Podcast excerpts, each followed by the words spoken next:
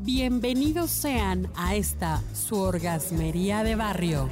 Aquí le encontramos chichis a la culebra. Mi nombre es arroba tulipán gordito y la banda que me respalda.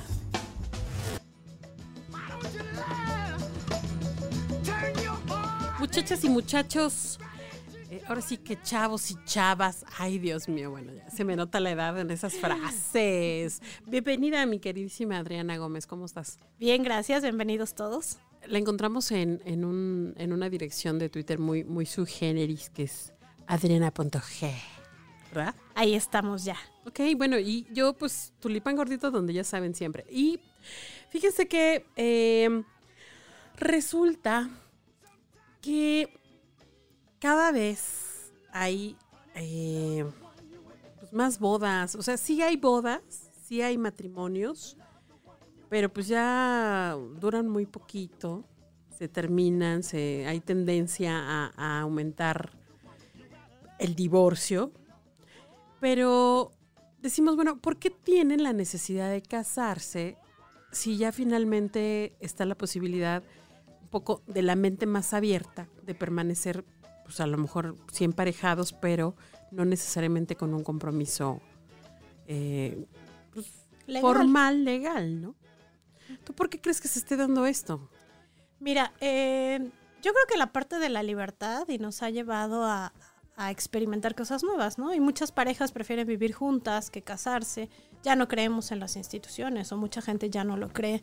Eh, el tema de los divorcios, como se han dado en algunos de los casos, ¿no? Que te quedas sin nada, peleas horrible, el proceso es espantoso, eh, el tema de que sientes que pierdes tu libertad, pero pues todo eso tiene que ver con el compromiso. O sea, al final estás en una relación, casada o no, si estás viviendo en pareja, pues ahí debe de estar el compromiso.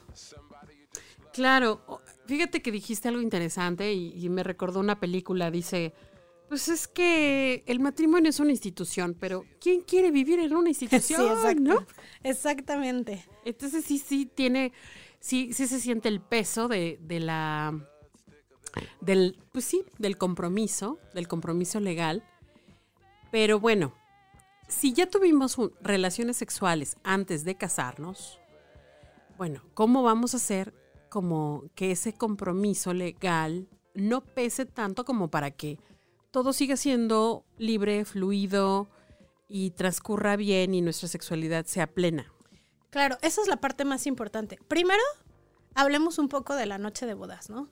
¿Cómo hacer que siga conservando la magia? Porque igual pudiste haber vivido con esta persona 10 años y el día que te casas, pues ya más bien es borrachera y ya ni te importa lo que va a pasar esa noche. Creo que debemos de cuidar mucho eso, es parte de la magia. ¿No? Si nos estamos casando y comprometiendo y hiciste tu gran boda y tienes a tus amigos, tu familia, etcétera, pues está padre. Aquí los especialistas lo primero que recomiendan es quédate un mes sin tu pareja. Es un chorro de tiempo, pero te aseguro que recuperas la magia. La otra es la lencería, ¿no? Sobre todo en las mujeres. Creo que es parte de, del encanto de usar el vestido de novia que vas a llevar abajo. Claro. Y recuerden que esta es la parte eh, muy sensual, la que traemos en la mente. ¿Qué me puse? ¿Cómo me voy a ver? ¿Qué impresión voy a causar cuando él me mire? ¿No? Entonces, eso nos empieza a, a activar la libido, aún y cuando estés ya en una relación, etcétera, en estas condiciones. Entonces, es muy importante la lencería. ¿Qué te vas a poner? ¿Cómo te quieres sentir? Ok. Oye, Eh, porque mira, tenemos un dato que quiero traer a colación precisamente por lo que dices. O sea, hay muchas personas que ya han vivido en pareja, puede ser con una, con dos parejas. O sea, ya más de la mitad de las mujeres ya tuvieron algún tipo de intercambio sexual o estuvieron viviendo en pareja. Entonces, una vez más, estar en pareja, o sea, ¿qué le vas a poner adicional a esa, a esa relación, no? Claro, que con qué pie quieres empezar, por decirlo Sí. así, ¿no? Supongamos que eh, la persona con la que te casas, insisto, ya viviste con ella. Bueno, primero ya diste este, es- este espacio como para que empiecen las ganas. Ya te fijaste en tu lencería. Llega la noche de bodas. Por favor, no se emborrachen. O sea, que sí sea una súper fiesta, pero no perder la conciencia, ¿no? Conozco gente que el día de su boda duermen incluso en casas distintas. Ah, sí. Porque uno se fue con el amigo a no sé dónde claro. y ella con las amigas a no sé qué.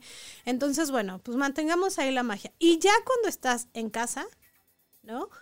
Empieza desde cero, como si fuera la primera vez, como si estuvieras con una persona nueva, inventa cosas que no hayas hecho, usa posiciones que no hayas utilizado, o sea, como que este mes que vas a estar separada de tu pareja, Date a la creatividad. Date a la creatividad, lee revistas, busca en internet, ve qué posiciones no has usado. Escucha la orgasmería. Escucha la orgasmería, sigue nuestros consejos.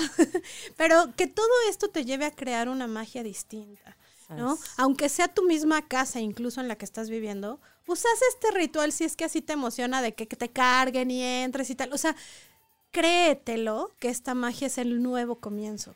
Porque si no, entonces ya tienes, no sé, 10 años y ya es el 10 años más uno, pues ya vives en, la, en el aburrimiento total, ¿no? Sucede mucho que personas que tienen un noviazgo muy largo, este, se casan y duran un año, año y medio y se, se separan. Y ahí viene la parte que tú comentabas. ¿Qué hacer con el tema de la libertad, el compromiso y tal?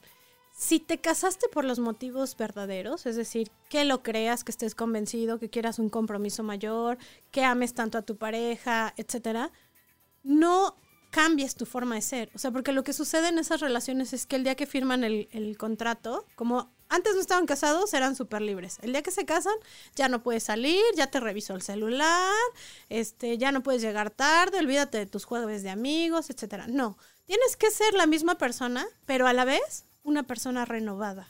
Claro. Oye, pues vamos a, a- a buscar la manera de tener más creatividad siempre, porque pues eso nos va a ayudar para todo, queridas, para todo. Y pues no perdamos la oportunidad si queremos formalizar ese, ese, es- esa relación a través del casorio, pues hagámoslo. Hagámoslo y disfruta tu luna de miel.